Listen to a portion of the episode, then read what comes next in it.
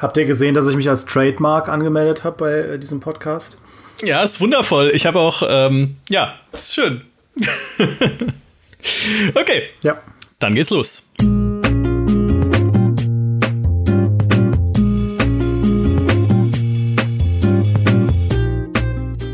Es gibt Dinge, die vermisst man einfach nicht. Oder habt ihr schon mal jemanden sagen hören, ach Mensch, ich vermisse Wurzelbehandlungen, da hätte ich mal gern wieder eine. Oder ich vermisse Skorbut, das war einfach eine bessere Zeit damals. Sowas sagt doch niemand. Also hoffe ich zumindest. Und doch sitzen hier zwei junge Männer an den Mikrofonen, die etwas vermissen, das so gar nicht vermissbar klingt. Nämlich billige Lizenzspiele. Schäbig produzierte Abgreifware auf Basis bekannter Filme oder Bücher. Ich weiß, worum es da geht. Als ich bei GameStar angefangen habe, waren solche Spiele nämlich noch gang und gäbe und ich durfte auch diverse davon testen, zum Beispiel Lemony Snicket oder Bad Boys 2, aber andererseits auch Wallace und Gromit oder Clever und Smart und die waren eigentlich gar nicht so schlecht, also vielleicht haben meine Gäste ja doch einen Punkt. Also darf ich begrüßen die lizenzierte Ausgabe von Dimitri Halley, hallo? Hallo. Und den natürlich hochwertig produzierten Fabiano Uslengi, herzlich willkommen. Hallo, guten Tag. Ihr habt dieses Thema ja vorgeschlagen und äh, ich muss es so deutlich sagen, ihr habt damit Wunden aufgerissen. An all meine Tests musste ich denken von schlechten Lizenzspielen, die ich damals äh, bei der GameStar übernehmen musste, weil ich war Trainee und der Trainee muss es halt testen, wenn es niemand anders machen möchte. Und das galt für so viel schreckliche äh, Lizenzware. Aber umso spannender finde ich dieses Thema und eure verrückte These, dass wir diese Spiele äh, wieder brauchen. Ein kleiner Disclaimer vorneweg: Es ist Sturm momentan äh, über unseren Dächern. Das heißt, wenn ihr im Hintergrund hin und wieder Sturmgeräusche hört, dann, dann baut sie einfach in den Sturm der Entrüstung ein, den ihr hinterher in den Kommentaren entfesselt, wenn ihr sagt, oh mein Gott, GameStar, was redet ihr da? Wir brauchen diese Spiele um Himmels Willen nicht mehr, sondern nur tolle Sachen. Dimi, Fabiano, ihr habt das Thema vorgeschlagen. Äh, wo kam es her? Wie, wie seid ihr da drauf gekommen? Sturm ist ja auch äh, ASMR, habe ich äh, gehört. Also das kann man sich auch meditativ anhören. Äh, also liefern wir quasi mit dem Podcast sogar einen neuen Service jetzt, wenn es ab und zu Sturmgeräusche gibt. Ähm, gut, Thema, Oder genau. Als Ambience zum Einschlafen. Genau, das ist Ambience zum Einschlafen. Ähm, tatsächlich äh, haben Fabiano und ich, äh, wir machen ab und zu so ein bisschen Brainstormings, wenn es darum geht, äh, was können wir eigentlich für neue coole Kolumnen machen, sowas, was jetzt ein bisschen außer der Reihe ist, ja, vielleicht was, was jetzt nicht zu einem großen aktuellen Spiel ist.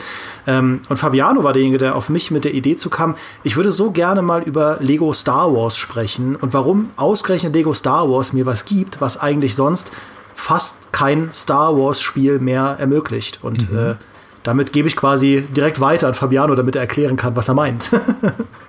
Ich meine damit ganz einfach, dass ich, okay, ich mache mich direkt mal ein bisschen unbeliebt, indem ich sage, die Zeit, als Micha viele Lizenzspiele getestet hat, war die Zeit, als ich noch in die Schule gegangen bin. Das heißt, ich war ein Kind und ich hatte, ich hatte damals sehr viel Spaß äh, bei Videospielen, die Möglichkeit zu haben, einen Film einfach nachzuspielen. Einfach nur so etwas, was ich auf der großen Leinwand gesehen habe, das dann als Spiel zu bekommen und das Gefühl zu haben, jetzt bin ich selber der Protagonist in diesem tollen Film, der mir irgendwie Spaß macht.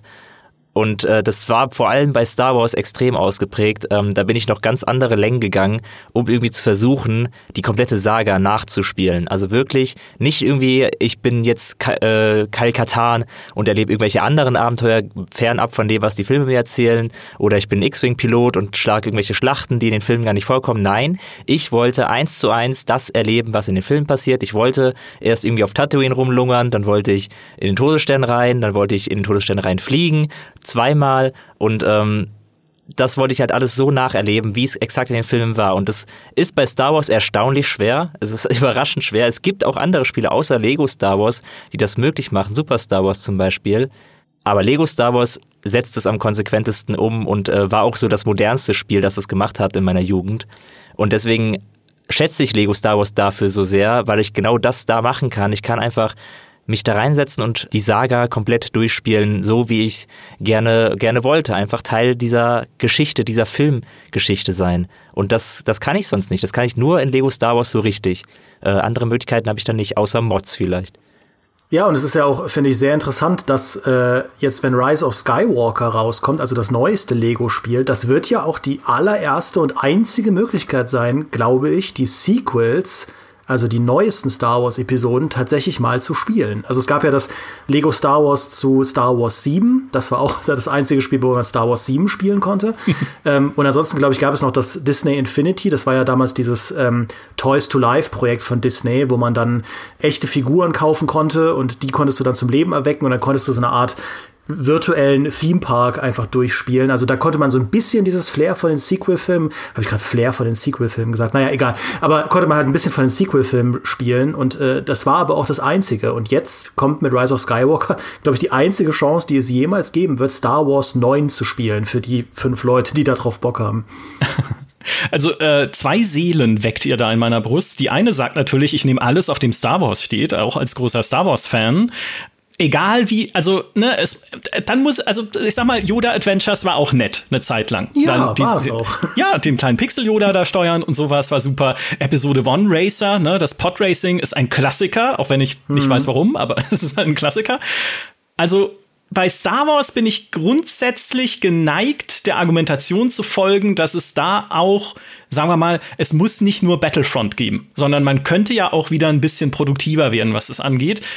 Bei allem anderen aber, bei all den anderen Spielen, durch die ich mich quälen musste in meiner Anfangszeit hier bei GameStar, äh, bin ich mir da halt nicht so sicher, weil da war ja dann auch so, äh, so wundervolle Lizenzumsetzungen äh, dabei wie Bad Boys 2 beziehungsweise Bad Boys Miami Takedown, weil sie es nicht Bad Boys 2 nennen konnten, weil es natürlich das Spiel war zum Film Bad Boys 2, aber es gab nie ein Spiel Bad Boys 1, deshalb muss es dann halt Bad Boys Miami Takedown heißen. Und das, ich, Ehrlich, ich weiß nicht mal, warum sie mich das haben überhaupt testen lassen, weil ich ja eh schon absolut unfähig bin bei Actionspielen. Aber das war so schlecht. Es war, also, das sollte halt ungefähr die Handlung von Bad Boys damals wiedergeben, glaube ich, gemixt mit Max Payne, aber in schlecht. Also auch mit so Deckungsschießereien und sowas. Und das war für mich, also gab, gibt noch tausend andere Beispiele, auf die wir sicherlich heute im Rahmen dieses Podcasts noch kommen.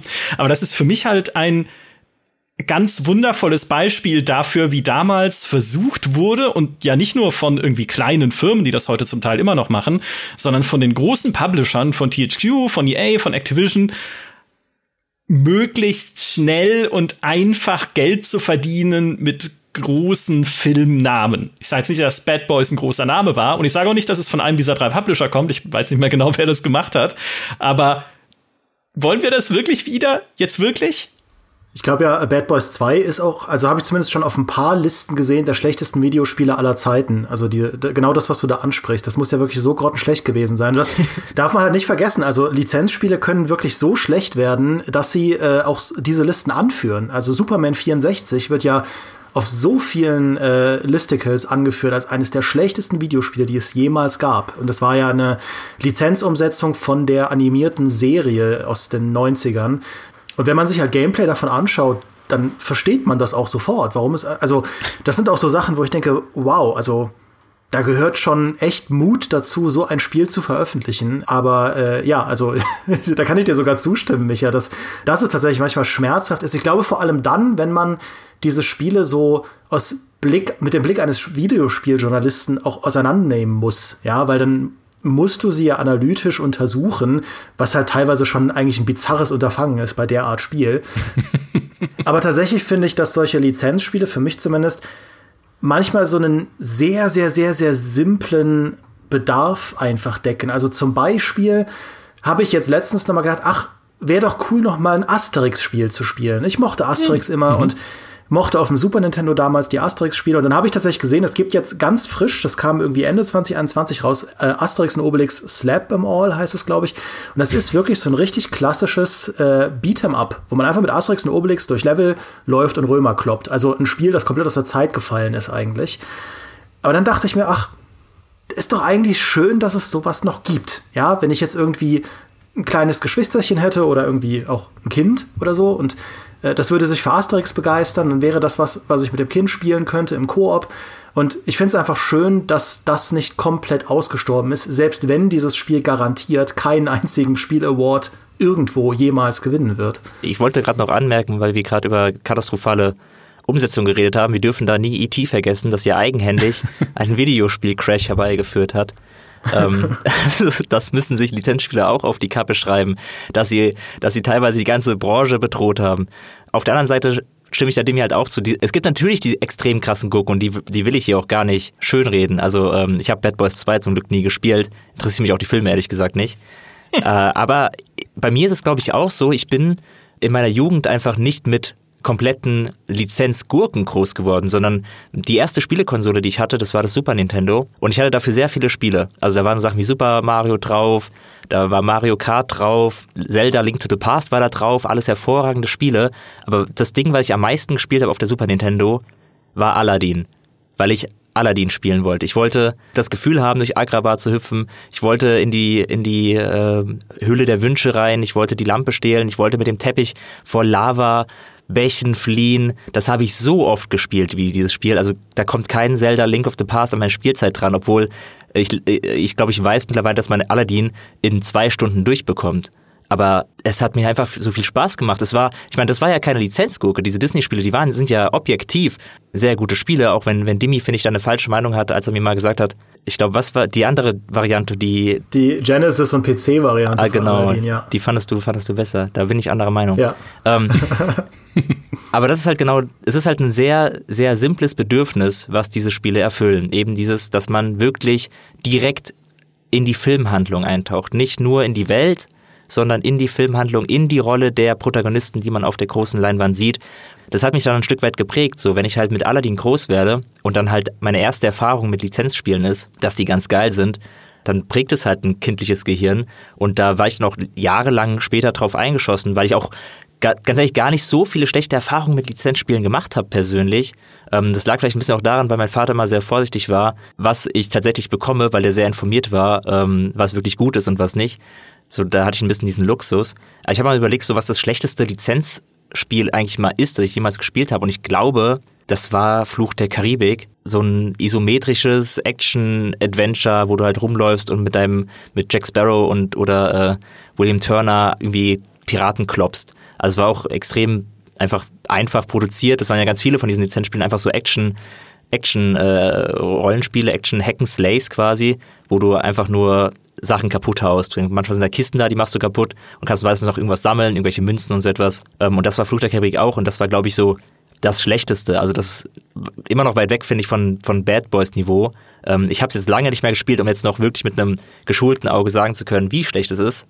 Aber das ist das Erste, was mir irgendwie einfällt. Also äh, die GameStar sagt 59, äh, 79 Punkte, also so schlecht war es gar nicht. An den Test kann ich mich nämlich noch erinnern, da war ich selber noch äh, Leser kurz bevor ich dann in die Redaktion gewechselt bin, im September 2003 war das. Es war, glaube ich, die letzte Ausgabe, bevor ich gewechselt bin. Und äh, also die, die Kollegen damals meinten, hier ungeschliffenes Juwel. Tja, da sieht man mal. Ja, also da hast du direkt, ne? also sagen wir mal, da sind dir aber die, die richtigen Abgründe erspart geblieben, was Lizenzspiele angeht. Was sagt die Gamester von Anno dazu mal zu Eragon? Äh, Eragon? Das weiß ich nicht. Das muss ich nachschauen. Das Redet auch irgendwas als, als schlecht in Erinnerung. ähm, vielleicht ist es ja noch schlechter als Fluch der Karibik. Ja. Aber ich finde, was du sagst, äh, stimmt, Fabiano. Es ist einfach so eine kreative Weiterbeschäftigung mit etwas, das man mag. Äh, das geht mir zumindest vielleicht auch wegen der Kindheit, weil ich es auch so gewohnt war in, als, als Super Nintendo-Kind. Äh, mir geht es einfach oft so. Mir ging das zuletzt so bei Cobra Kai. Ja, als ich Cobra Kai geschaut habe und ich liebe diese Serie, da kam ja jetzt irgendwie die vierte Staffel. Ähm, dachte ich danach, boah, jetzt ist das wieder für ein Jahr vorbei, bis die nächste Staffel kommt. Und habe das mit meinem besten Freund geschaut. Und ah, ich hatte so das Bedürfnis, Cobra Kai weiter in irgendeiner Form mich damit, das, damit zu beschäftigen und habe dann halt fröhlich gesehen, es gibt tatsächlich ein Beat'em Up zu Cobra Kai. What? Und das ist auch so richtig alte Schule. Einfach mit diesen Charakteren aus der Serie. Du kannst dann aussuchen, ob du Team Cobra Kai oder Team Miyagi sein willst. Kannst du dann einfach mit den Figuren durch 3D-Level dich durchkloppen. Also es ist Seitenansicht, aber es sind halt 3D-Modelle. Ähm, kannst du dich da durchkloppen. Das ist offiziell und es äh, kostet, glaube ich, auch relativ viel Geld. Also ich glaube 30 Euro oder so. Ähm, und das ist halt natürlich auch nicht super gut. Aber auf der anderen Seite ist es auch nicht schlecht genug, dass ich es nicht gerne ausprobieren würde. ich habe es tatsächlich noch nicht gespielt, äh, muss ich zu meiner Schande gestehen, weil es äh, noch, noch, es steht noch auf meiner Liste. Aber ich werde das, glaube ich, spielen, weil ich denke, boah, dieses Cobra Kai, das hat mich so begeistert und ich suche einfach irgendeinen Weg, dieser Begeisterung noch ein bisschen Raum zu geben, ja, wie so ein Nachklang. Und da sind halt solche Spiele, finde ich, super, dass man einfach nur irgendwie sagt, okay, komm, das zocke ich jetzt noch. Ich hatte auch damals irgendwie vor, das ist schon über zehn Jahre her, habe ich Merida geschaut zum ersten Mal, den Disney-Film. Dann dachte ich auch, boah, hm, irgendwie hätte ich Bock, mich da noch ein bisschen mit zu beschäftigen, weil ich fand so diese ganze Welt so schön und die Mythologie und so weiter. Dann habe ich mir Temple Run Merida fürs Handy runtergeladen. Das ist eins von drei Handyspielen, die ich je gespielt habe. Einfach, weil das hat halt einen Euro gekostet. Aber es war einfach so eine schöne Unterhaltung und einfach sich gedanklich noch so ein bisschen, so ein bisschen länger drin verlieren können in dieser Welt, die man auf der Leinwand so cool fand. Und dann hat man das auch nach einer Weile satt und dann ist auch gut. Dann macht man weiter mit dem Leben. Ja. äh, um die Frage kurz zu klären, Eragon hat von der GameStar 64 Punkte bekommen. Aha. Wegen der Kamera. Weil die Kamera scheinbar, ließ ich hier zumindest im Test, sehr umständlich war und du oft Übersichtsprobleme hattest. Sonst war es aber eigentlich gar nicht so schlecht. Tja, ich bin halt einfach echt verwöhnt. Deswegen kommen mir halt so verrückte Gedanken. Wie bringt man billige Lizenzspiele zurück? Ja.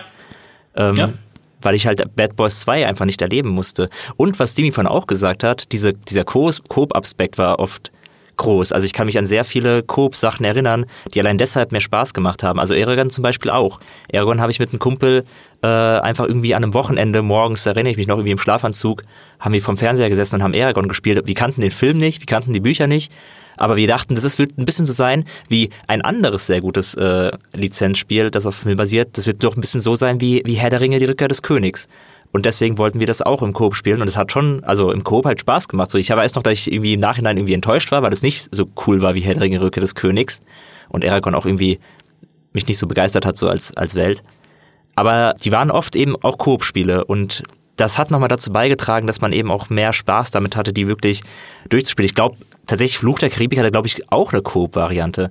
Ähm, die kamen halt, glaube ich, alle zu einer Zeit, wo lokaler Coop noch ein großes Ding war, wo das, glaube ich, irgendwie noch, noch sehr viel verbreiteter war oder wenn die großen Studios ihre Checklist hatten, die sie ja immer hatten bei so Lizenzumsetzungen, weil sie halt sich überleg überlegt haben, was sind die Sachen, die wir da unbedingt drin brauchen, damit die Leute einigermaßen zufrieden sind oder, oder vielleicht sogar, dass sie dass es gut verkauft. Und ich glaube, da stand Coop noch öfters auf dieser Liste drauf, als das heute der Fall ist.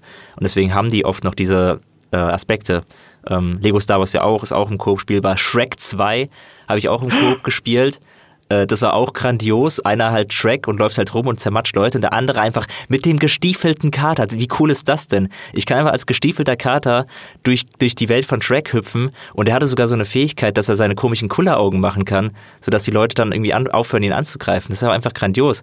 Das ist, glaube ich, auch so rein objektiv betrachtet, war es wahrscheinlich irgendwie auch größerer Mist. Außer Micha kommt jetzt irgendwie an und, und zieht die 95 aus dem Hut. Das ist die höchste GameStar-Wertung, ähm. die wir je vergeben haben. ja. Nee, aber welches Shrek 2? Es gab nämlich zwei Shrek 2s. Äh, das eine war so ein Jump and Clop, also so im Prinzip, ne, Jump Run mit Schlagen halt, wo man, äh, ich weiß aber nicht, ob das Koop hatte. Und ein halbes Jahr später erschienen ist Shrek 2 Team Action damals, äh, im Jahr 2004, 2005 war das. Und das erste Shrek-Spiel habe ich getestet. Und das hat sogar 63 Punkte bekommen. Das fand ich gar, also es war nicht schlecht. Ich weiß nicht mehr genau, aber ich, ich erinnere mich, dass es, äh, ich glaube, es war kein Jump'n'Run im eigentlichen Sinne. Ich glaube, es war mehr so ein so halb isometrisch irgendwie Hackenslay, du läufst rum und ah ja, klopfst. Das ist Shrek äh, 2 Team Action. Sachen kaputt. Ja, natürlich. Ah, ja, natürlich. Wer kennt ich bitte euch. Wir sind ja hier alle ja. Kenner, ja. ja. ähm, bei Shrek 2 ist mir dann auch aufgefallen, warum ich diesem Spiel damals dann doch 63 Punkte gegeben habe. Ist ja eigentlich eine okaye Wertung, ne? wenn man sagt, ja, es waren die Originalstimmen auch drin. Ne? Also das wertet das Ganze ja dann auch noch mal eine gute Nummer auf, wenn es halt nicht irgendwie x-beliebige Sprecher sind, die sie da reinpacken, sondern die, die man kennt aus den Filmen. Und ich hatte in der Ausgabe auch damals ein interessantes Kontrastprogramm, denn neben dem Test von Shrek 2, also nicht Shrek 2 Team Action, das habe ich nicht getestet, sondern äh, Shrek 2 das erste Spiel, äh, war der Test von Kröt und äh, das, das hat jetzt nichts mit Lizenzspielen zu tun, aber das ist mir wieder, dann ist mir erst wieder eingefallen, wie schrecklich Kröt war. Kröt von Phenomedia, von den Mohun-Machern, wo man mit einer Schildkröte rumschwimmt durch so ein 2D-Level und auf so strunzdummes Viechzeug, irgendwelche Tintenfische mit einer Wasserpistole schießt. Und dann hin und wieder sammelst du auch so einen Raketenantrieb ein, dann ist deine Schildkröte schneller. Und es gibt 80 Levels 80 davon, in denen du, und es, es steuert sich super schwammig und weißt du, und wenn dann sowas da, dann hast du halt Kröt und dann kriegst du Shrek 2, ein okayes Jump'n'Run mit den Originalstimmen. Ja klar, 63 Punkte, easy. tatsächlich dieser Punkt mit den Originalstimmen, das ist, äh, da sind wir in Deutschland ja etwas verwöhnt. Äh, damals waren auch noch mehr Spiele äh, komplett auf Deutsch vertont. Das ist ein Luxus, den wir hatten, den ja die ganzen Amis gar nicht so genießen konnten, weil oft waren die Filme ja dann eben mit teuren Schauspielern, gerade wenn es Blockbuster-Dinger waren. Und da konnte man sich für die billige Produktion, für das kleine Videospiel natürlich im seltensten Fall wirklich die Synchronsp also die, die Schauspieler leisten, die dann auf Englisch eingesprochen haben. Aber es gab ein paar Fälle, wo das passiert ist. Ich glaube, Tobey Maguire hat für, für auf jeden Fall für den ersten Spider-Man ähm, Peter Parker eingesprochen.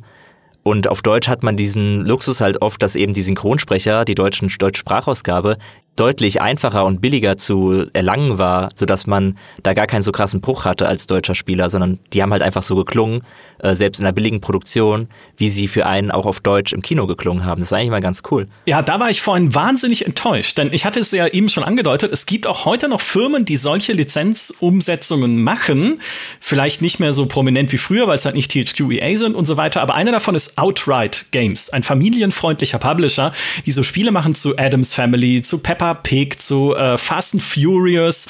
Und die haben auch ein Videospiel gemacht zu Jumanji also zu dem neuen Jumanji-Film, neuen Anführungszeichen, das ist auch schon ein paar Jahre alt jetzt wieder, das Spiel ist auch nicht mehr ganz taufrisch, ich glaube 2019 erschienen, aber da habe ich mir vorhin gedacht, komm, ich installiere es mal und gucke mal, wie es ist, weil es nämlich genau auch ein Koop-Spiel ist, ja, man kann da zu viert rumlaufen und so diese Jumanji-Puzzleteilchen sammeln und dann, also eigentlich ist es ein, ein simpler Koop-Shooter und dann kämpft man halt gegen irgendwelche anderen Spieler und erobert irgendwie Kontrollpunkte und dann hast du den Level gewonnen. Und die haben die Originalstimmen nicht. Und das, das fand ich wahnsinnig enttäuschend. Zumindest halt, ich habe dann irgendwie hier äh, Dwayne Johnson gespielt, The Rock, und er hat nicht seine deutsche The Rock Synchronstimme. Da war ich am Boden zerstört. Ja. Ich habe den Film nicht gesehen. Ich, ich auch nicht. Äh, ja, also The Rock sollte eigentlich immer nur von The Rock vertont werden. Das ist eigentlich ein Gesetz, das müsste immer und überall gelten. ja, ich habe auch äh, Gott sei Dank halt keinerlei emotionale Verknüpfung zu Jumanji. Deswegen war es mir dann auch nicht, also war es nicht so schlimm. Aber ich wollte einfach mal gucken, wie werden diese Spiele eigentlich heutzutage gemacht von den äh, ja, Firmen, die sie halt noch machen. Warum ich äh, darüber in letzter Zeit häufiger nachgedacht habe, war tatsächlich, es hat gar nichts mit Lizenzspielen zu tun, äh, aber Sifu hat mich viel zum Nachdenken gebracht. Ähm, kleiner, kleine Schleichwerbung zu meinem Sifu-Test, der im Prinzip eigentlich nur ein Leidensbericht ist, weil es, glaube ich, eins der schwierigsten Spiele ist, die ich je testen musste. Und eins, wo ich auch fast aufgegeben habe, weil ich tatsächlich anfangs dachte, dieses Spiel ist doch kaputt. Also, ne, es gibt, es gibt ein Dark Souls-Level an Schwierigkeitsgrad und es gibt Spiele, bei denen das Balancing einfach kaputt ist. Und ähm, von da komme ich jetzt im Prinzip, dass ich äh, jetzt dachte, ach komm, ich, ich probiere auf der Switch mal irgendwie so ein paar Lizenzspielchen aus und, und, und probiere mal ein bisschen rum und so. Und du merkst halt bei vielen, auch gerade älteren Lizenzspielen, dass die einfach handwerklich natürlich an vielen Stellen kaputt sind. Ja, also sowas wie kaputte Kamera, was du erwähnt hast, oder äh, auch, dass die Schwierigkeitsgrade halt kaputt sind. Dass es so richtig so, so richtig grobe Fehler gibt, die man heutzutage bei Spielen eigentlich nicht mehr findet. Selbst wenn sie von winzig kleinen Studios entwickelt werden. Und da muss ich nur drüber nachdenken, dass halt natürlich, also selbst wenn du Ein-Personen-Projekte hast heutzutage, sind die oft vom Feinschliff viel, viel besser als vieles von dem, was man zur NES und SNES-Ära zu zocken bekam. Und ich merke, meine Toleranz ist da einfach zurückgegangen. Also mit, mir fällt es so schwer, zum Beispiel so uralte Ninja Turtles-Spiele zu spielen. Oder so generell so uralte Beat'em-Ups, bei denen ich das Gefühl habe, okay, da veräppelt dich da halt die KI wirklich. Oder da cheaten halt die Gegner wirklich. Das ist wirklich darauf angelegt, ne, die uralte äh, äh, Arcade-Maschinen-Philosophie, dass du halt die ganze Zeit scheiterst und neu anfängst, weil du halt dann Coins einwerfen musst. Ähm, also das macht es für mich schwerer und schwerer, zurückzugehen zu diesen alten Lizenzspielen. Und das ist natürlich was, was man als Kind noch nicht hatte. Da ist man ja, also das ist das Tolle als Kind, man rennt ja immer gegen die gleiche Wand und lernt nichts dabei. Äh, also da, da, da hat man ja mit einer unendlichen Geduld teilweise richtig schlechte Spiele gespielt und hatte trotzdem ein Strahlen auf dem Gesicht, weil man dachte, das hier ist das Beste, was es gibt. Ja, und da siehst du halt auch die Zielgruppe, für die diese Spiele entwickelt wurden, auch damals schon. Selbst wenn es keine Kinderfilme waren per se, also ein Shrek kannst du ja auch als Erwachsener anschauen. Äh, Star Wars ist kein Kinderfilm in dem Sinne. Äh, Lemony Snicket weiß ich jetzt nicht, aber ja, ja, das war, da, da war das. Es ist ein Jim Carrey-Film. Ich, ich mag keine Jim Carrey-Filme. Also den lasse ich mal als Kinderfilm durchgehen. Aber so grundsätzlich, diese Lizenzversoftungen waren immer, glaube ich, aus dieser Hoffnung heraus, hey, wie können wir eine möglichst ich sag mal, anspruchsgedämpfte Zielgruppe ansprechen. Ja, also Kinder auf möglichst vielen Plattformen weil sie dann halt auch äh, entsprechend hohe Verkaufszahlen generieren. Und äh, ich weiß nicht, ob ihr den kennt. Wir hatten mal einen Report zu dem Thema Lizenzspiele und warum es da so viel Blödsinn gab in der Vergangenheit, den der Martin Dietrich geschrieben hat im Jahr 2019. Und all dieses Elend ist zurückzuführen, nicht etwa auf E.T., ne? Fabiano hat es vorhin schon erwähnt, E.T. war ja sozusagen der, der Super-GAU, der damals passiert ist, mit denen, wir kennen die Geschichte alle, ne, den vergrabenen Spielen in der Wüste und so weiter, die keiner haben wollte. Aber direkt nach E.T. kam ein anderes Lizenzspiel, was Sales-Rekorde gebrochen hat, also sich damals super verkauft hat, war irgendwie das bestverkaufte Videospiel im Weihnachtsgeschäft in Großbritannien und alles Mögliche im Jahr 1984 und das war Ghostbusters. Und Ghostbusters hat eine total tolle Geschichte, weil sie, äh, das kam damals von Activision, die irgendwie wohl vorausgesehen haben, dass der äh, Ghostbusters-Film erfolgreich wird oder beliebt wird auch bei einem vielleicht jüngeren Publikum, ne, die man halt ansprechen kann, mit so einem Videospiel. Und dann haben sie die Lizenz für relativ überschaubares Geld einkaufen können und sich dann gesagt, okay, wir müssen jetzt aber ein Spiel machen, was so mehr oder weniger parallel zum Kinostart kommt, damit sich diese, dieser Lizenzkauf auch tatsächlich lohnt. Ne? Weil je weiter du vom Kinostart entfernt bist, desto geringer werden am Ende deine Einnahmen. Und dann haben sie das so geplant. Und da kam am Ende bei raus, um dieses Ghostbusters-Spiel zu entwickeln, haben wir sechs Wochen. Sechs Wochen Entwicklungszeit. Und das nach dieser IT-Katastrophe. E Kein Druck, ne? Also, ihr müsst in sechs Wochen. Ich glaube, bei IT e waren es ja auch exakt sechs Wochen, nämlich nicht alles Echt? täuscht. Ja, es war naja, und dann, in dem Bereich, ja.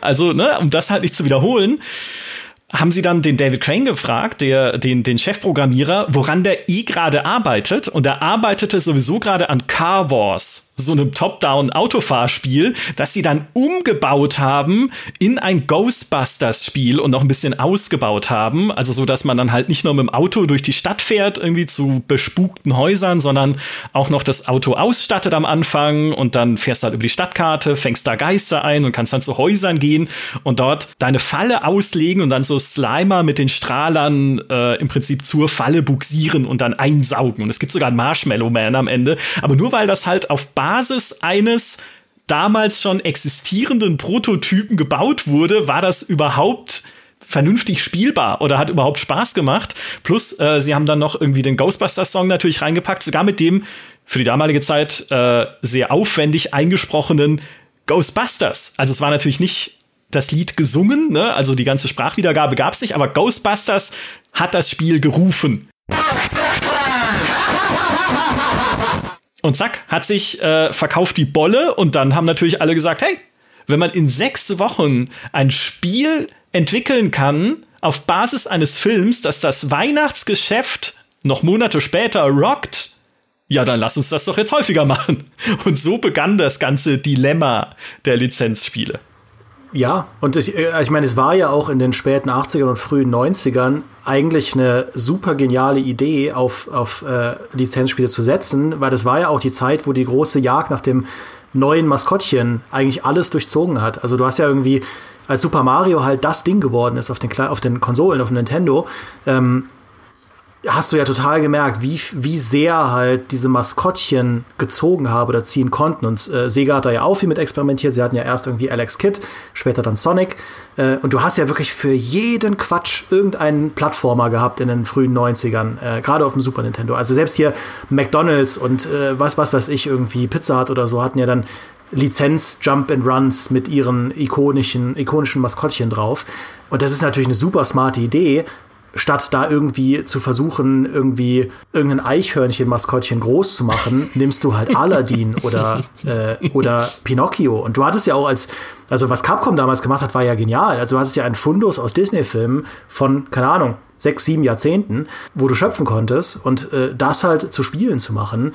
Und das war ja damals sogar noch äh, im Prinzip auf der absoluten Höhe der Zeit von dem, was technisch ging. Also wenn man sich, weiß nicht, Pinocchio anschaut für Super Nintendo, das war jetzt handwerklich nicht der beste, äh, nicht das, der beste Jump'n'Run-Titel ever, äh, aber das ist rein grafisch tatsächlich ziemlich auf der Höhe von dem, was das Super Nintendo konnte. Mhm. Äh, König der Löwen genauso, Aladdin genauso. Du guckst dir die Spiele heute an und denkst dir immer noch, wow, das ist Das ist echt schöne Pixelart gewesen. Und damals war das ja, also es wird ja auch sein Budget gefressen haben, aber es war halt auf der absoluten Höhe der Zeit. Es war ein, ein äh, es waren halt Spielfiguren, die halt einen riesigen Markenwert hatten und die Leute auch reingezogen haben und die genau auch so Leute wie Fabiano und mich halt dann natürlich zum Zugreifen bewegt haben, weil natürlich kaufe ich mir lieber äh, Super Star Wars oder, ähm, oder König der Löwen als, weiß nicht, irgendein No-Name-Spiel, von dessen Hauptfigur ich noch nie gehört habe. Ja? Und äh, also von daher war das halt ein super, super smartes Modell, da drauf zu setzen.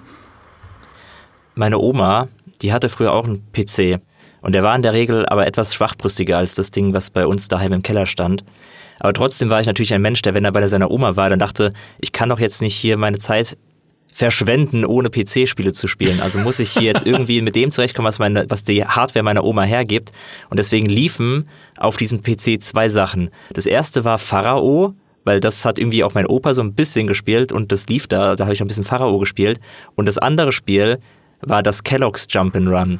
und es ist einfach ich habe unheilig viel Zeit mit diesem Spiel verbracht. Ich, ich schäme mich fast schon dafür, dass ich so viel Lebenszeit darin gesteckt habe, mit Frosty, dem, dem Tiger von der Kelloggs-Packung, auf Krokodilen rumzuhüpfen, weil die Story war halt irgendwie, dass so ein Krokodil alle Kelloggs-Packungen klaut und dann kannst du halt auswählen, gehe ich irgendwie mit, mit dem Tiger, mit dem Affen oder dem Bären oder dem Fruit Loops Vogel oder was auch immer, gehe ich den hinterher und muss gegen andere Krokodile kämpfen und auf die draufhüpfen. Es war ein ganz, ganz simples Jump'n'Run, einfach nur, einfach ein Plattformer, einfach nur hüpf, hüpf, hüpf. Und es war teilweise aber bockschwer. Ich habe es, glaube ich, nie durchbekommen. Aber das ist allein, weißt du, es hat schon gereicht. Da waren halt irgendwie Figuren drauf, die ich normalerweise vom Frühstück kannte. Das fand ich schon direkt ansprechender als so viele gute, richtig gute Plattformer, die ich tatsächlich verpasst habe in meiner Kindheit. Das war teilweise, teilweise absurd. Ähm, mein Vater wollte mich auch immer irgendwie ein bisschen, habe ich das Gefühl gehabt, dazu bringen, mehr Spiele zu spielen, die eigenständig sind. Also zumindest ganz oft hat er dann, äh, gerade für meine Konsole, ähm, hat mein Vater oft Spiele gekauft, die gar, dann gar keine Lizenzspiele waren. Und ich war im ersten Moment immer so, hm, okay, da ist irgendwie nichts drauf, was ich kenne. Ich weiß noch, irgendwann gab es irgendein Action-Adventure, von dem ich jetzt nicht mehr, mehr den Namen weiß. Das war auch, glaube ich, auch so nicht besonders gut. Aber zum Beispiel auch Final Fantasy. Mein Vater hat so Final Fantasy gekauft also hier, spiel das mal, das ist ein, das ist ein richtiges, komplexes Rollenspiel. Und ich so, okay, aber da ist ja gar kein Kelloggs-Affe drauf. und lustigerweise, ich konnte mich das dann für Final Fantasy begeistern, als Kingdom Hearts rauskam. Weil dann dachte ich mir, okay, geil, da sind einfach Disney-Welten drin. Da kann ich wieder Aladdin, mit Aladdin spielen, da kann ich durch Agrabah laufen. Ich kann äh, in Alice im Wunderland, in ihrem Wunderland rumlaufen. Und dann waren dann halt nebenbei auch Final Fantasy-Figuren dabei. Und das hat dann plötzlich mein Interesse an Final Fantasy geweckt, sodass ich dann auch angefangen habe, Final Fantasy X zu spielen zum Beispiel, mit Titus, der ja auch in Kingdom Hearts vorkommt. Ähm, und so haben mich Kingdom Hearts Spiele ein Stück weit davor gerettet, komplett einseitig nur noch Lizenzspiele zu zocken. Mein Gott, ich meine, stell dir mal vor, wie bitter das wäre, wenn du bis heute denken würdest, das Beste, was Videospiele je hervorgebracht haben, ist der Kellogg's Tiger. Wahnsinn. Ja, der konnte ein bisschen höher hüpfen als der Affe tatsächlich. Ich glaube, der hat ein paar spielerische Vorteile gehabt. Ja, gut. Ist natürlich dann auch ein Argument. Ich habe viel im Heftarchiv jetzt rumgescrollt, auch bei der GameStar, um halt irgendwie äh, so ein bisschen Lizenzspiele zu finden, die ich getestet habe, um so generell zu gucken, was es so alles gab damals. Und so die Hochzeit dieser, also wirklich weitgehend billig produzierten Lizenzware war so die um die Jahre 2003 bis 2005. Oder zumindest waren das die Jahre, in denen diese Spiele wohl am meisten auf unserem Radar waren, sage ich jetzt mal. Vielleicht haben wir danach auch eher gesagt, okay, komm, den Mist testen wir nicht mehr. Aber zu der Zeit gab es kaum eine Ausgabe, wo nicht mal in der Action-Rubrik wieder so ein, also in, irgendeine Lizenzversoftung drin war. Und mein Liebling, weil wir das vorhin schon hatten, war in derselben Ausgabe wie Herr der Ringe Rücker des Königs, was ja wirklich ein Hochglanzspiel war, hervorragend produziert mit diesem fließenden Übergang auch zwischen Filmszenen und dann eigentlichem Spielgeschehen. Also kannst du auch heute noch spielen, finde ich. Aber in derselben mhm. Ausgabe, ein paar Seiten hinten dran, war Millennium Mann.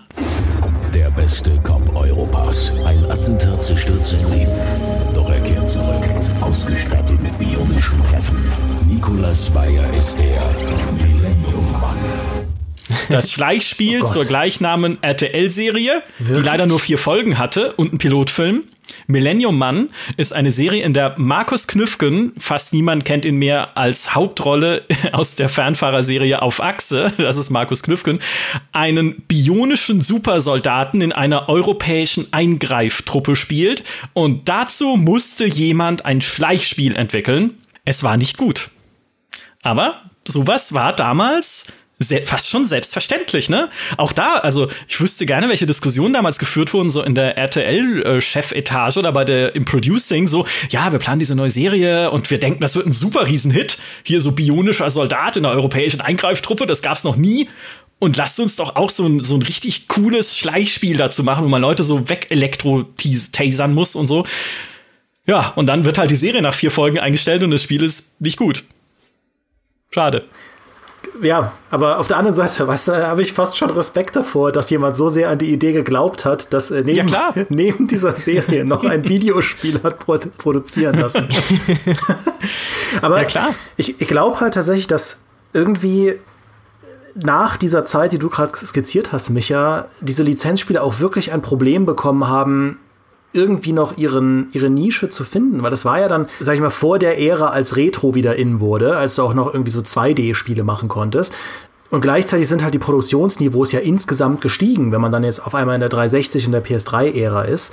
Ähm, das heißt, du musstest eigentlich schon, ja, zumindest, du konntest ja gar nicht mehr so leicht billige Spiele produzieren, wenn du irgendwie noch Gewinn machen konntest. Und ich glaube, es ist einfach da sehr, also schwieriger und schwieriger geworden, das in irgendeiner Form umzusetzen. Also ich weiß zum Beispiel, dass sie noch für die Marvel-Filme, ja, die, ähm, die erste Phase von den Marvel-Filmen, also so der erste Tor, der erste Captain America, da haben sie, glaube ich, noch einen Rundumschlag gemacht und fast jedem dieser Spiele, äh, dieser Filme noch ein Spiel verpasst. Also es gab ein Torspiel ja. für die 360-Ära, es gab ein Iron Man-Spiel, beide waren crap.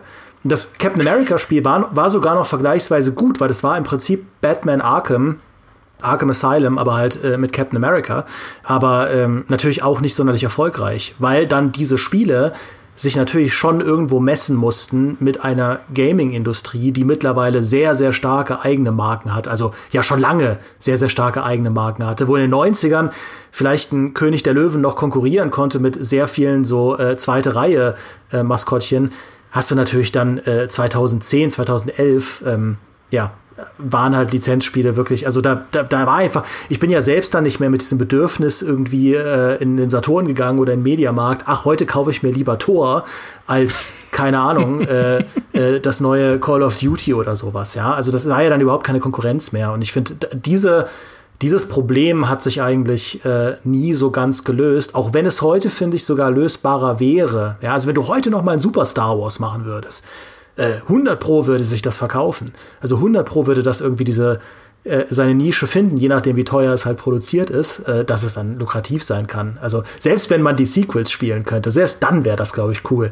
Mhm. Ich glaube, das ist auch eine interessante Beobachtung. Also gerade gesagt, dass, dass äh, Captain America mehr so ein Arkham-Spiel war. Ich glaube, diese, damit so ein Lizenzspiel auch wirklich eine, eine gewisse Qualität hatte, waren die immer ein bisschen davon abhängig, dass außerhalb dieser Lizenzspiele das Medium PC und Videospiele sich ähm, spieltechnisch in eine Richtung entwickelt, die diesen Settings irgendwie zugute kamen. Also dass halt zum Beispiel eine, eine, eine Spielform entwickelt wird, die man einfach nur kopieren kann, um daraus deine Lizenz zu klatschen. Deswegen waren es ja früher ganz oft eben äh, Jump weil das halt irgendwie gerade so die Krönung der, der, des Spieldesigns war. Ähm, und das war halt dann leicht zu kopieren, da machen wir halt aus diesem Jump and Run jetzt unser Disney-Spiel. Oder es waren dann halt ganz oft diese äh, Third-Person oder, oder isometrischen Hack and Slays, wie es dann eben auch Herr der Ringe, die Rückkehr des Königs war. Aber das ist halt das Ding, für Rückkehr des Königs hat es super gut funktioniert funktioniert. Also, dass sie halt da Kombos aneinander rein konnten, dass man Horden an Orks niedermetzeln wollten, konnte. Das, das war genau ja das, was der Herr der Ringe-Fan äh, in dieser Zeit gerne machen wollte. Ich wollte gerne am Südtor stehen und warten, wie die Urukais ankommen und die Orks ankommen und dann einen Troll mit einem Speer abwerfen. Das wollte ich alles machen. Das hat halt super gut in dieses Spielkonstrukt gepasst. Und ich glaube, die Arkham-Spiele waren dann so ein anderes, äh, anderer ähm, Augenöffner. Ich meine, klar, Arkham war gewisserweise ja auch ein Lizenzspiel, aber das erschien, erschien ja weit weg von irgendwelchen Batman-Filmen. Ich weiß nicht, wie lange der letzte mhm. Batman-Film da draußen war, als das erste Arkham kam. Und das hat ja einen ganz eigenen, ähm, ganz eigenes Gerüst an Spielmechaniken gab, die es miteinander verknüpft hat, die dann auch von Lizenzspielen kopiert wurden. Nicht nur von, von guten Lizenzspielen wie, äh, wie dem neuen Spider-Man, was ja auch Open World Rollenspiel oder halt Open World äh, Adventure mit, mit Schleichpassagen kombiniert hat. Das wurde auch schon davor schon versucht mit Spider-Man. Mit Amazing Spider-Man 2 haben sie ja genau versucht, diese Arc, ähm, dieses Arkham-Gerüst zu kopieren. Und gut, das ist ein schlechtes Beispiel für mein Argument, weil Arkham äh, äh Spider-Man 2 das war, das war Schrott. Aber ich glaube, trotzdem sind sie ein bisschen davon abhängig, dass es halt diese Grundlagen gibt. Ähm, dass sie die kopieren können, dass ja. sie darauf dann ihre Dinge drauf äh, flezen und dann kann es halt passieren, dass ein Rückkehr des Königs passiert, dass dann eben aufgrund des Zusammenspiels aus entwickelter Grundlage eines Spielprinzips und der Lizenz, die halt in diesem Fall so gut zusammenpasst, dass man der Arbeitsaufwand sich in Grenzen hält. Man muss da kein neues Spielkonzept entwickeln, sondern man hat das und macht da die Lizenz drauf. Dann kannst du halt ein Goldgräber sein und findest halt deinen Barren ähm, der, mit dem jeder zufrieden ist. Ja, Spider-Man ist, finde ich, ein super Beispiel, weil Spider-Man, du kannst im Prinzip ja zehn Jahre zurückgehen, um genau deinen Punkt zu unterstreichen. Spider-Man gab es ja schon vorher, bis hin zu den Atari-Zeiten, immer halt als 2D-Spiel. Das war ja in den 90ern, waren die Spider-Man-Spiele fast allesamt Beat'em-Ups, ja, wo du irgendwie als äh, Venom oder Spider-Man hier Maximum Carnage durch Level gehst und Gegner verklopfst. Und sie haben da natürlich immer schon versucht, das, was Spider-Man eigentlich so besonders macht, nämlich das Netzschwingen durch die Stadt, irgendwie umzusetzen, indem du halt Häuserfassaden im Hintergrund hochklettern kannst oder irgendwie auch dann in der Luft baumeln kannst. Aber das ist in 2D natürlich nicht cool. Ja, und als es dann die 3D-Möglichkeit gab, als sie dann hingehen konnten und zum ersten Spider-Man-Film mit Tobey Maguire, da hatten sie ja noch kein Open-World-Spiel, aber sie hatten zumindest offene Level, wo du halt frei rumschwingen konntest. Und dann zum zweiten Spider-Man-Film mit Tobey Maguire haben sie dann ja dieses Spider-Man Open-World-Spiel machen können. Und das musste überhaupt erst möglich sein. Und eigentlich ist das ja das Fundament bis heute für Spider-Man-Spiele. Also, ne, das äh, Insomniac Spider-Man-Spiel wäre ja undenkbar, wenn es nicht vor keine Ahnung, 20 Jahre vorher oder so äh, schon das Spider-Man 2 gegeben hat. Ich glaube, 2004 kam das raus oder so. Ja, so es ist, es genau wie du sagst. Also da, sie nehmen halt die, also du hast plötzlich technische, es wird halt Gelegenheit ja. geschaffen und das kannst du dann nutzen, um auf dem Niveau so ein bisschen mitzuschwimmen, ohne dass ich es in irgendeiner Form runterspielen will, dass da ja auch sehr viel kreative Eigenleistung drin steckt. Es gibt auch ein interessantes Beispiel, wo es dann, gut, das ist ein Ego-Shooter, das heißt, das ist auch eine spielerische Grundlage, aber wo ich glaube, doch ein gewissen, gewisser kreativer Freiraum reingeflossen ist, weil es aus zwei ähm, verschiedenen Spielen im Prinzip besteht und das ist King Kong, äh, Peter Jacksons King Kong, mhm. ein Spiel, was ich äh, auch geliebt habe. Ähm, da bin ich mir ein wenig unsicher, ich glaube, das ist ein Spiel, was auch allgemein eher positiv aufgenommen wurde und nicht, dass mein, meine, meine Kindheit da irgendwie verfärbt ist, weil das Ausnahmsweise war, nicht, nee. Das war ja mega cool. Auch wenn der Kellogg's Tiger nicht drin war. ja, dafür fast ein Kellogg's Affe. Ähm. das stimmt. und er hat auch gegen krokodilartige Dinger gekämpft, nämlich gegen T-Rexes. Aber das war ja cool. Du konntest einfach mit King Kong äh, gegen diesen Dinosaurier kämpfen und konntest dann mit King Kong über die Landschaft springen und, und gegen kleine, kleine Eingeborene kämpfen, die halt mit Sperren auf dich geworfen haben und so. Das war mega cool. Und das war ja tatsächlich, habe ich auch gehört, das ist ja, das ist ja von Michel Ancel, das, das, das, äh, das, dieses Spiel. Da, war, da kam Peter Jackson, glaube ich, persönlich und hat gesagt, er, er möchte, dass irgendjemand dieses Spiel entwickelt, der ein der ein bisschen Ahnung hat ähm, und hat dann sich offenbar äh, äh, Ancel ausgesucht als als diese Person, die dieses Spiel in die Hand gedrückt bekommen und da ist dann was Gutes bei rausgekommen am Ende. Ja, es geht ja die Legende, dass Peter Jackson Beyond Good and Evil äh, so gerne mochte und dann gesagt hat, der, der das verbrochen hat, soll auch mein King Kong-Spiel machen. Und dann durfte es eben Michel Ancel machen. Und das, wie du sagst, das war super. Also das hat damals, glaube ich, auch die 80er-Wertungsregionen erreicht in der GameStar und war halt super abwechslungsreich und tolle Levels und halt, äh, ich erinnere mich noch an diesen, ja. an diesen, genau, super atmosphärisch und es gab diesen Canyon, wo man irgendwie, wo eine Dinosaurierherde durchstampft und du versuchst dich halt an der, an der Canyonwand entlang nach oben zu arbeiten irgendwie. Also toll, so kann man es machen, ja. Aber das sind ja auch genau diese gestiegenen Erwartungen, die äh, Demi vorhin auch skizziert hat, ne? wenn du halt Lizenzspiele von damals, wenn du jetzt Lemony Snicket oder der Hobbit, auch ein Spiel, das ich getestet habe, der Hobbit, nicht auf Basis des Peter Jackson Films, sondern ein Jump'n'Run damals gewesen, auf Buchvorlage mit so Comic-Grafik und so, also super simpel. Es war nett gemacht. Auch das hat einen 60er bekommen. Es war so der Gnaden 60er, wenn man Kröt daneben legt, aber hm, okay, also. Stimmt, da war Gollum so eine pechschwarze Kreatur, richtig? Da gab's, das weiß ich gar nicht mehr. Ich habe irgendwas. Vielleicht habe ich, ich weiß gar nicht, wie weit ich das gespielt habe damals für den Test.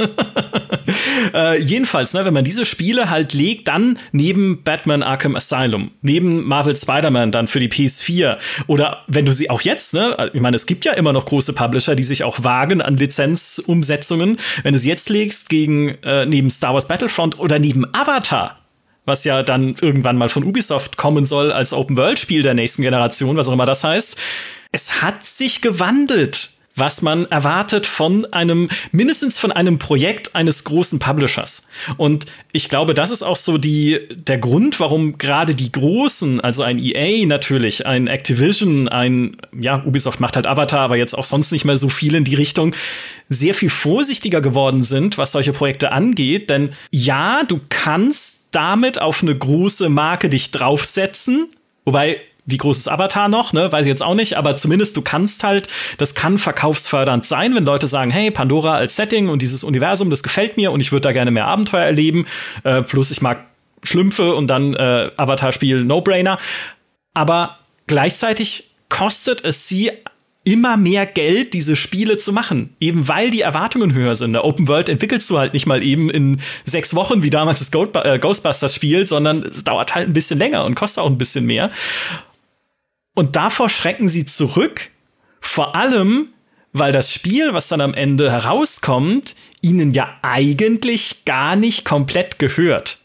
Und ich glaube, das ist der Knackpunkt, weil wenn du ein Lizenzspiel machst, ist es ja nicht nur so, dass der Rechteinhaber irgendwie mitreden möchte, da, da gibt es irgendwie auch Geschichten von dem äh, Spiel zu Blade 2, wo Wesley Snipes auf dem Cover sein durfte, aber nicht im Spiel selbst, wegen rechtlicher Probleme. Also sie durften Wesley Snipes nicht als Modell für Blade im Spiel nutzen, wo die Charakterdesigner äh, damals fast verzweifelt sind, weil entweder haben sie einen Charakter ans Studio geschickt, der zu sehr nach Wesley Snipes aussah, das durften sie dann nicht benutzen, oder sie haben einen Charakter entworfen, der nicht genug nach Blade aussah, den durften sie dann auch nicht benutzen und so ging es da halt dann zwischen denen und dem Studio ständig hin und her.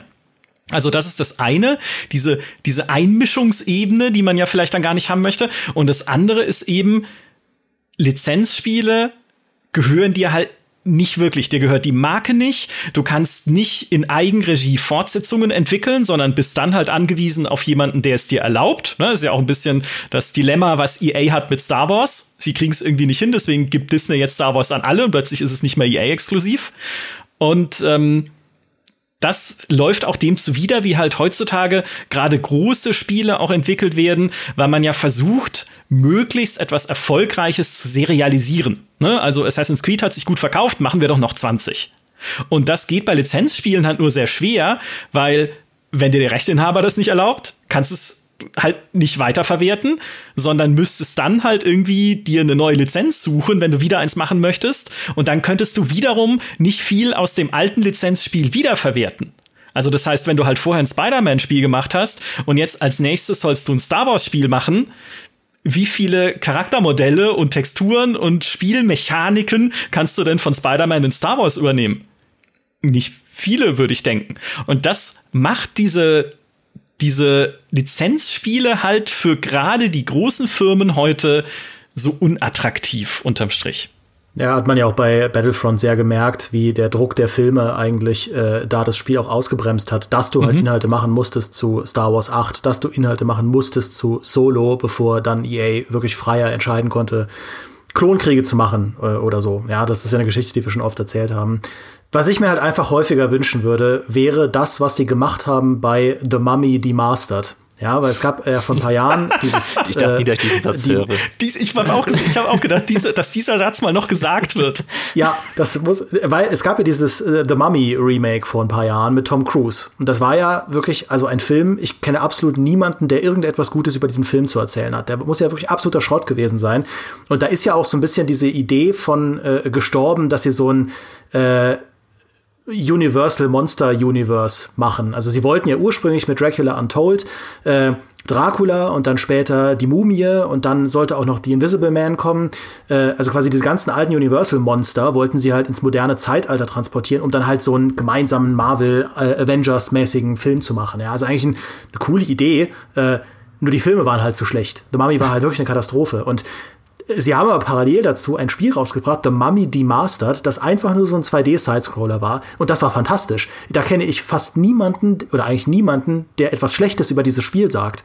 Ähm, gut, es gibt auch nicht viele, die es gespielt haben, aber wenn ihr euch da mal irgendwie anschaut, die Steam-Reviews oder so weiter, die sind äh, durchweg positiv. Ja, weil das, es ist halt ein unambitioniertes Spiel, weil es halt eine Grafik hat von vor äh, 20 Jahren. Aber es hat, lasst mich kurz schauen, 80% positiv, ja. Und das finde ich ist eigentlich eine coole Lösung. Du nimmst halt ein, ein, kleines Team, ein kleines Studio und sagst dann, hey, hier, die äh, Panzer-Paladin-Macher, ja, auch ein super 2D-Retro-Spiel äh, mit einem der besten Titel, die es jemals gibt für ein Spiel, Panzer-Paladin. Und du sagst den Panzer-Paladin-Machern, okay, ihr macht jetzt bitte zum neuen Terminator-Film ein Terminator-Spiel. Da produzieren die dir 100% was Gutes. Weil das Leute sind, die auch Ahnung haben, die lieben halt diese ganzen 80er-Jahre-Sachen ich glaube, wenn man halt das Ziel halt klein ansetzt, kann sowas funktionieren. Auch da, das ist natürlich alles komplex. Du musst äh, trotzdem im Endeffekt dann wahrscheinlich zwei Jahre Entwicklungszeit da reinstecken. Äh, es verschlingt halt trotzdem Budgets. Die Leute müssen und wollen ja auch bezahlt werden. Aber das ist so das, wo ich irgendwie noch diese Möglichkeit sehe, dass diese Faszination alter Lizenzspiele am Leben bleibt, indem man einfach kleiner denkt äh, und, und sich nicht in Ambitionen verirrt, aber dafür halt abliefert. Das fände ich so cool. Ist das, The Mummy, die Masters. Ist das ein stringentes äh, Spiel, also das einfach die Story aus dem Film nacherzählt, dieses Mummy, oder macht das irgendwas anders? Nee, das hat quasi gar nichts mit den Filmen, also, ne, ist, äh, ist das irgendwie nicht auch eine Vor Vorgeschichte oder so. Du rennst halt so Metroidvania durch Level. Das sieht auch echt cool aus, also ist sehr schöne 2D-Art. Ähm, und ballerst halt einfach alles weg. Also es ist einfach ein Liebesbrief an diese ganzen 2D-Action-Plattformer aus den äh, 90ern und ja, also wer sowas mag, wird sich das halt kaufen. Kostet ja auch nicht viel, 20 Euro, glaube ich, aber das ist ja in jedem Sale reduziert. Und klar, aber sehr viele Leute werden es nicht kaufen, aber du eroberst dir somit eine kleine Nische und ich stoße zumindest immer wieder drauf in solchen Retro-Videos, ja. Mhm. Ja, weil ich glaube, also das war ja ein bisschen auch der, der Auslöser dann meiner Melancholie, als ich an äh, Lizenzspiele gedacht habe, diese das, was mich in meiner Kindheit halt geprägt hat, weil ich ganz am Anfang angesprochen habe, die Möglichkeit zu haben, wirklich einen Film stupide nachzuspielen. Ich weiß nicht, warum ich davon, davon so versessen war und wahrscheinlich heute auch immer noch ein bisschen bin, aber ich glaube, das wird halt einfach, ich kann mir nicht vorstellen, dass das zurückkommt. Also so wie ich früher Harry Potter gespielt habe, das ja einfach der Film oder das Buch nacherzählt war oder eben Herr der Ringe, die Rückkehr des Königs oder Super Star Wars oder Lego Star Wars oder Spider-Man 2. Die werden, glaube ich, so auch nicht mehr wirklich rentabel. Das ist auch ein bisschen das, was, das, was Micha gesagt hat, mit dem, wie können die Studios das überhaupt überhaupt noch angehen? Wie können sie das überhaupt vermarkten? Weil sich hier die Landschaft ver verändert hat, wie Spiele jetzt überhaupt sich darstellen.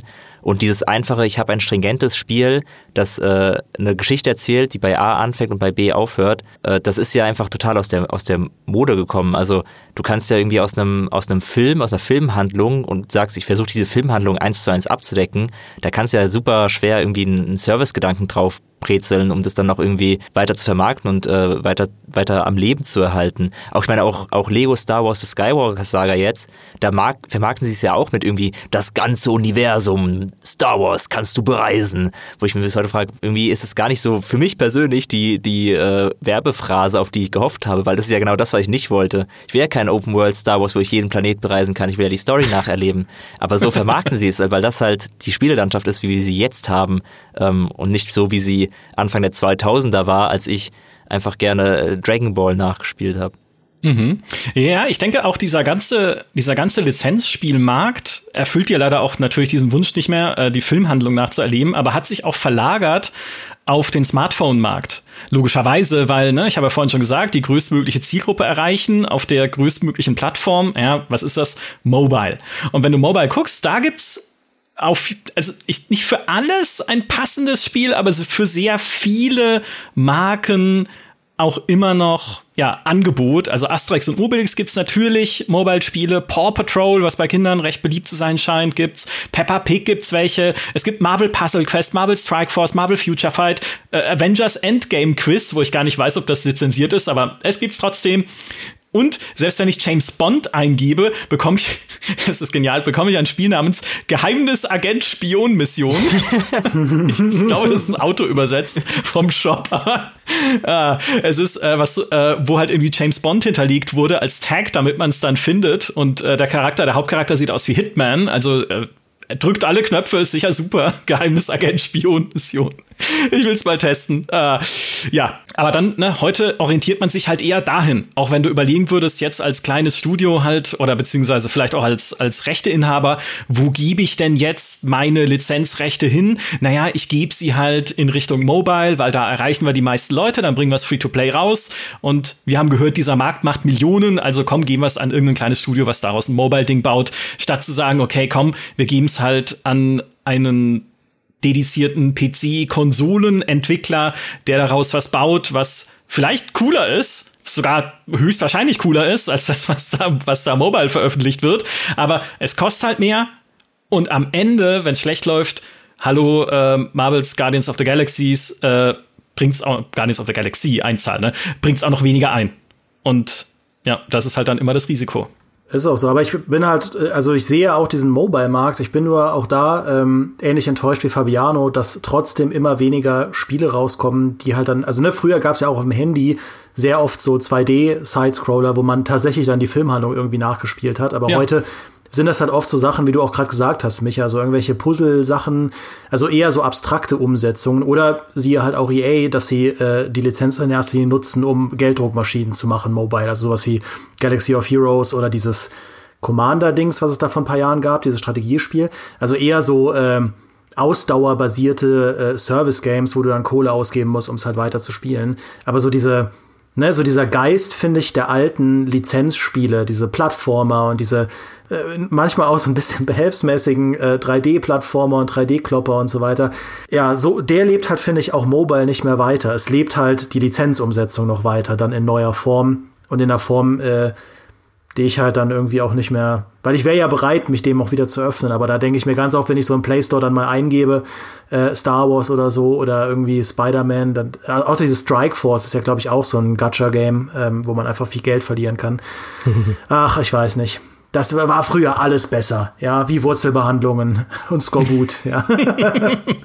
ja, aber es ist ja, und wenn du halt guckst, sowas wie Guardians of the Galaxy, äh, von Square Enix, das wäre ja eigentlich die moderne Version dessen, was wir mhm. früher geliebt haben. Ja. Es ist ein modernes Storytelling-Abenteuer mit einem modernen Kampfsystem. Okay, es hat kein Koop, was noch gut gepasst hätte, aber eigentlich ist da genau diese Art Spiel, wie sie als Leuchtturm dastehen könnte. Hey, guck mal, so muss eine Lizenzumsetzung heute aussehen. Klar, da spielst du jetzt auch nicht die Filmhandlung nach, aber du erlebst halt ein neues, cool erzähltes, witziges Abenteuer mit den Charakteren, die du in dem Fall jetzt nicht eins zu eins so aus dem Film kennst, weil sie halt die Sprecher nicht haben. Aber gut, jetzt, jetzt lass mal doch mal die Details aus dem, aus dem Weg. Ein modernes Lizenzspiel, da ist es. Und was passiert? Es tankt ja, die Spielerzahlen ja. sind kaum messbar, es verkauft sich nicht so gut, alle sind unglücklich, bis hin zu hoher Preisreduktion dann schon relativ früh im Lebenszyklus. Ich glaube, ihr glaubt inzwischen, wenn ihr diesen Podcast hört, es ist ein Guardians of the Galaxy Werbepodcast, weil ich es jedes Mal sage, aber das hat es nicht verdient. Es ist so toll gemacht. Aber wenn dann halt keiner das Ding kauft, naja, dann ist halt die nächste Guardians of the Galaxy Umsetzung, wenn sie überhaupt kommt, auch mobile. Gacha und äh, mit Kartenspielmechanik oder was auch immer dann da noch alles reingepackt wird. Und das finde ich halt so super schade. Ja, wäre Guardians mal vor Avengers gekommen. Ich glaube, an Avengers haben sich viele Leute auch verbrannt. Ähm, ja. Und dann kriegst du ein Spiel, was so ein, auf den ersten Blick so ein bisschen ähnlich ist. Wie bei Avengers hast du wieder die Helden, die so ein bisschen aussehen wie den Filmen, aber uncanny-mäßig eigentlich gar nicht. Und dann kriegst du sofort diese Connection, die du gemacht hast zu Avengers. Und das ist halt echt ein Spiel, wo ich total verstehen kann, dass die Leute da nicht so von begeistert waren wie jetzt äh, von Guardians, wie es da eigentlich angemessen wäre. Das könnte vielleicht noch da mal mit reinspielen, dass halt Avengers so das Gegenbeispiel dafür ist, wie du eigentlich eine Lizenzumsetzung auch unabhängig von den Filmen nicht unbedingt machen solltest. Ähm, mhm. Ja, leider richtig, tatsächlich, ja. Hat, glaube ich, viel von dem noch äh, an, an Schatten mitgenommen, was da auf Avengers lag. Schade drum. Es gibt einen Aspekt vielleicht noch, den ich gerne anschneiden würde in, in diesem Lizenzkuchen, nämlich Lizenzen als Requiem, sozusagen als, als, als Nachruf auf Marken, die wir geliebt haben in vergangenen Zeiten. Und es gibt äh, ein Beispiel dafür, zu, das ich zuerst nennen kann, weil es mich nicht juckt.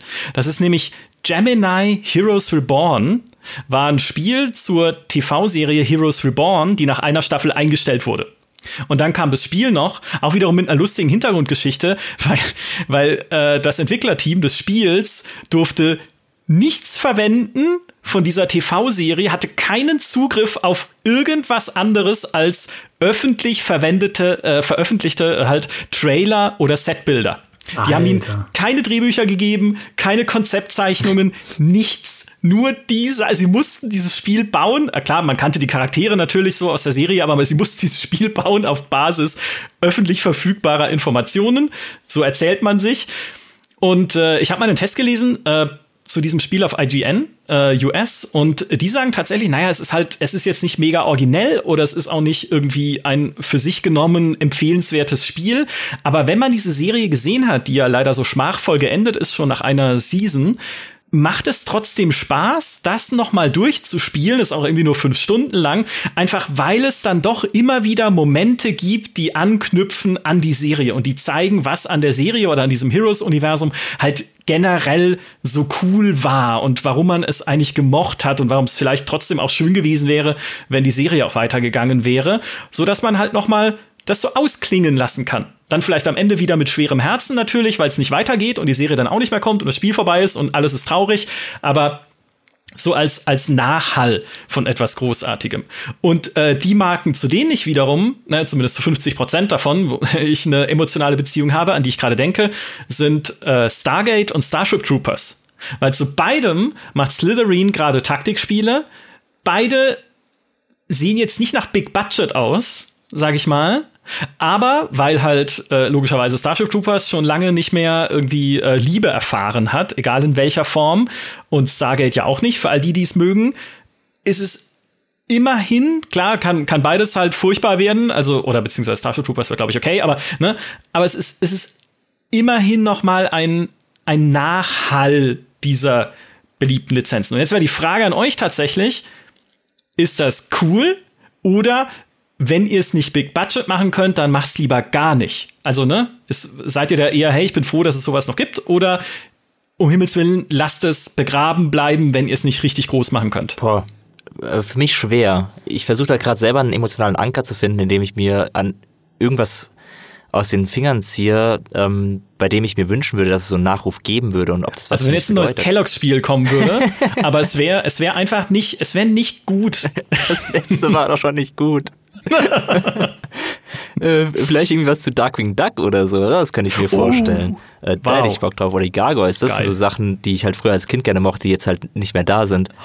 Ähm, ja. Ich dann, hm, also so ein neues Darkwing Duck Spiel, ich glaube, da würde ich schon wollen, dass es auch wirklich nicht Big Budget ist, aber es sollte schon gut sein. Ich bin halt ein bisschen zwiegespalten, weil ich, ich habe ja äh, Starship Troopers schon gespielt und war nicht so begeistert von dieser, zumindest von dieser Preview-Version. Ähm, also es sollte schon auch ohne Big Budget zu sein, unterhaltsam sein, damit man als Fan nicht davon enttäuscht wird. Also ich äh, hab's ja schon gesagt, ich äh, bin voll dafür, äh, auch mit einer Teenage Mutant Ninja Turtles Shredder's Revenge. Ja, ich sag's euch, das wird der Schissel, ja, wenn das rauskommt. äh, und das ist nämlich auch wieder so ein, das ist, kommt auch von .emo, das ist äh, im Prinzip der Publisher, der auch hinter, ähm, beziehungsweise das Studio, das auch hinter äh, äh, hier Streets of Rage 4 gesteckt hat. Und das wird auch wieder ein richtiges, gutes, altes Turtles Beat'em Up. Und ich glaube, das ist auch ein Spiel, da steckt nicht unendlich viel Budget drin, das will auch nicht unendlich viel, aber das könnte richtig, richtig toll werden. Ja, und es gab jetzt auch über die Jahre immer mal wieder so ein paar Power Rangers Spiele. Ich weiß gar nicht mehr, wie das letzte hieß. Es gab dieses Battle for the Grid, das war das Fighting Game, das war auch richtig gut. Und davor gab es noch ein Beat'em Up, das war eher nicht so gut.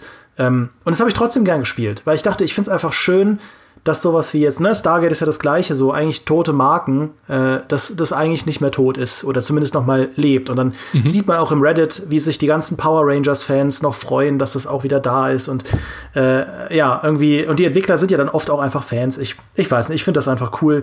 Äh, weil ich glaube, wenn das alles wegfallen würde, würde ein Teil der Gaming-Kultur wegfallen, der es wert wäre, vermisst zu werden. So. Ja, Oh, das hast du wunderschön gesagt. Mein, äh, so also mein Auge momentan, was so Lizenzspiele und ihre Zukunft angeht, ruht tatsächlich auf den großen, ne, muss ich auch zugeben. Einerseits Avatar, weil ich einfach gespannt bin, was sie draus machen oder was es am Ende für ein Spiel sein wird oder was cool sein wird oder ob es doch wieder eine formelhafte Open World hat, wo wir sagen, äh, Warum? Warum muss ich jetzt hier auf einen Avatar-Baum klettern, um die Karte freizuschalten? Ey, wie. Und das andere ist äh, Project 007 von IO Interactive, ne? also von den Hitman-Machern. Die machen ein James Bond-Spiel. Und ich bin jetzt persönlich, ich meine, ich habe nichts gegen James Bond, ich mochte die Filme immer, Äh, bin jetzt aber auch nicht der James Bond Superfan, aber das ist halt eines dieser Projekte, wo man sich denkt, jetzt kommt doch hier eine Lizenz zusammen mit einem Spielprinzip, wo man schon immer dachte, das muss verheiratet werden. Also so Stealth Game, Schleichen wie Hitman trifft James Bond. Ja. Und das Gadgets und so, gell? Ja. Und äh, das kann richtig cool werden. Das kann das neue Splinter Cell sein. Nur halt mit James Bond vielleicht. Oder auch nicht, ne? Je nachdem. Wenn sie es halt ähm, verhauen. Meine Frage ist einfach nur, wird es besser sein als Geheimnisagent-Spion-Mission? Ich kann es nicht sagen. Man weiß es nicht. Man und, weiß und es vor allem nicht. auch, also es kommt halt wirklich, ich hoffe halt, IO lässt sich nicht verleiten, zu weit von dem wegzugehen, was sie halt gut können. Ja. Weil was sie halt nicht so gut können, ist Krach-Boom-Action. So, das hat man ja bei Kenner Lynch gesehen. Das Spiel hatte so seine Probleme. Ähm, und das war, also ich mochte das durchaus, äh, also fand es auch cool, dass sie mal was anderes probiert haben, aber Hitman ist halt das, was sie können. Und äh, ich glaube, also ein eher low-key James Bond-Ansatz, wo, wo wirklich das Geheimagent äh, nicht nur auf der Packung steht, sondern auch quasi das Spiel auszeichnet, das fände ich auch voll, voll cool. Ja. Hoffen wir, dass es dann nicht wieder ein Spiel wird, bei dem wir wie bei Guardians of the Galaxy sagen müssen, bitte spielt das doch wenigstens mal.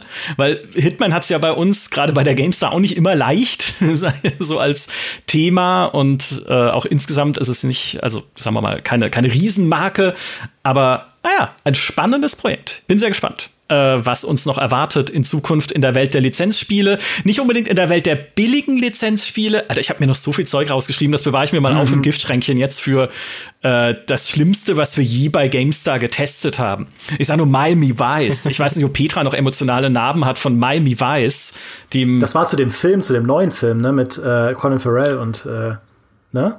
Möglich. Zu dem 2005er oder was? Ja, also Nicht zu wahrscheinlich. der alten Serie. Ja, das war doch, ja ja. bei City quasi, das zu der alten Serie. Ja, stimmt.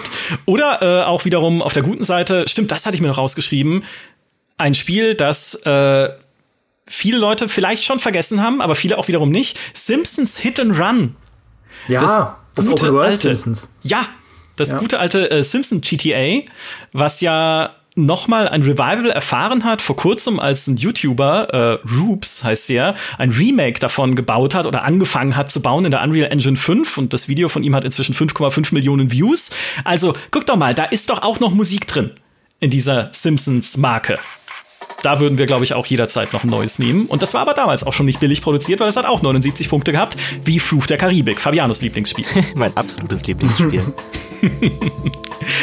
In diesem Sinne, ihr beiden, vielen Dank für diesen Podcast und diese Diskussion über billige Lizenzspiele und warum sie zurückkehren müssen, aber vielleicht nicht sollen in jedem einzelnen Fall. Ne? Also da müssen wir differenzieren.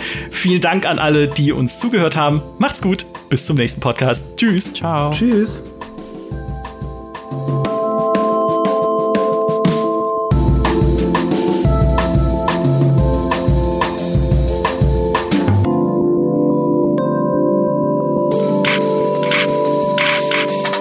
Ey, ich sag's euch, ein neues Tron 2.0, ja? Tron 2.02 wäre so geil. Ich, ah, ich liebe Tron. Es gab ja auch dieses Tron Evolution zu dem, zu dem Film damals und dieses Spiel hatte auch alles, ja, Light Cycle Races und so, sogar ein Multiplayer, was die an Geld verloren haben müssen über diesem Lizenzspiel. Unglaublich. Die Tron-Welt war die langweiligste Welt in Kingdom Hearts. Das, Leider so. ach, Fabiano.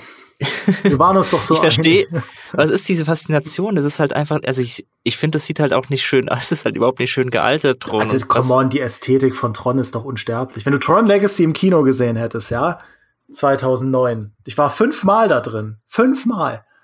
Das ist der einzige Film, den ich jemals, ich habe viermal, fünfmal geguckt habe, ja. Der einzige, was so toll war. Tron. Naja. Wer war da? Da gab's doch, da hat man doch irgendwie, einen- gab's irgendeinen Vater, irgendwann mit einem Bart. Wer war das? Wer war der Schauspieler? Das war Jeff Bridges. Äh, Jeff Bridges, ja. Und Daft Ja, genau, Punk hat bei den den- Soundtrack gemacht. Das war so geil. Der war dann auch in Kingdom Hearts drin und der sah sehr seltsam aus in diesem Spiel. Das hat auch dazu beigetragen. Aber gut.